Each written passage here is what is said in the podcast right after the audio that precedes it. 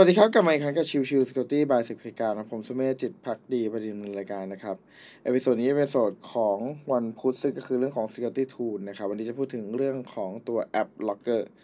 นะครับ คือเมื่อวานเราพูดถึงตัวของ PUA คือ potentially unwanted application นะครับ ซึ่งใน part นี้ก็พูดไปแล้วว่าเออมันเป็นแอปพลิเคชันที่อาจจะสร้างความเสี่ยงให้กับองค์กรได้นะครับ ใน part นี้เราก็จะพูดเรื่องของตัว App Locker ที่จะเป็นตัวการลดความเสี่ยงนั้น ก็คือการพยายามทำ white list ขึ้นมานะครับ ในส่วนของตัว App Locker เองเนี่ย อย่างที่แจ้งว่ามันมีการกำหนด policy ได้ว่า โอเคเราจะอนุญาตให้ตัวของแอปพลิเคชัน ไหนสามารถรันได้ ไฟล์ไหนตัวของ user สามารถรันได้ พวกนี้นะครับเป็นพาร์ทที่ทำให้ มันลดความเสี่ยงให้ได้ แต่เช่นเดียวกันตัวของออการใช้งานตัวระบบการใช้งานของตัว user เองก็จะถูกบีบมาก ๆ ถูกจำกัดมาก ๆ นะครับนั่นก็มีข้อดีข้อเสียที่แตกต่างกันออกไป ขึ้นอยู่กับตัวขององค์กรด้วยว่ามีความเข้มงวดในการใช้งานแอปพลิเคชันบนเครื่อง ของบริษัทแค่ไหนนะครับใน part นี้ rule ที่สร้างเนี่ยสามารถกำหนดได้ไม่ว่าจะเป็นเรื่องของตัว publisher name ก็คือคนที่พัฒนานะครับ product name file name file version อะไรแบบนี้เลยนะครับแล้วก็ทำหลังจากนั้นเสร็จแล้วครับ พอสร้าง rule เสร็จแล้วก็สามารถ assign รูนั้นไปให้กับตัวเสียของ security group หรือตัวของ user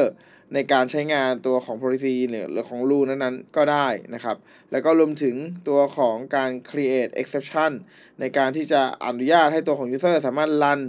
คำสั่งใด ๆ ก็เพิ่มเติมขึ้นมาได้ ยกตัวอย่างเช่น ถ้าเราต้องการจะอนุญาตให้ตัวของ user รัน Windows Binary ได้ทั้งหมด ยกเว้นตัวของ registry X เอ่อ editor ก็เป็นไปได้เหมือนกันนะครับ แล้วก็รวมถึงโอเค เราอาจจะไม่ได้มีการ enforcement ในการ blocking ทุกอย่างไม่ใช้ทุกอย่างขนาดนั้น แต่เปลี่ยนไปให้ว่าใช้เป็น audit mode แทน ก็คือเรายังมีการ audit หรือมีการตรวจสอบตัวของการใช้งานคำสั่งต่างๆ เพื่อจะเข้าใจถึงกระบวนการทำงานของตัว user อะไรคือปกติอะไรที่ไม่ปกติ จากนั้นเราค่อย enforcement ตามเอ่อ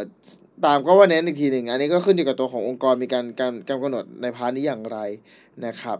เอ่ออย่างบางองค์กรเองเนี่ยถ้าไม่อยากให้ใช้ไลน์ในองค์กรก็แบนให้หมดเลย ก็ก็เป็นไปได้เหมือนกันนะครับ ขึ้นอยู่กับตัวของทางฝั่ง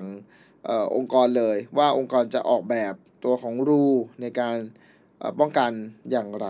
นะครับทั้งนี้ทั้งนั้นอาจจะให้ข้อมูลเพิ่มเติมอีกนิดนึงครับ ก็คือตัวของ a p p Locker เองเนี่ย จะถูกใช้งาน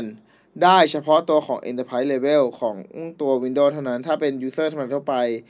ในเครื่องธรรมดาทั่วไปเองเนี่ยจะไม่ไม่สามารถใช้งานได้นะครับ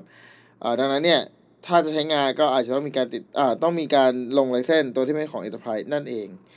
นะครับโอเคก็ประมาณนี้นะครับสำหรับ episode นี้อยากให้เข้าใจว่าตัวของ App Locker นั้นผมเคยพูดไปหลายรอบแล้วว่ามันคืออะไร แล้วมันใช้งานได้ประมาณไหน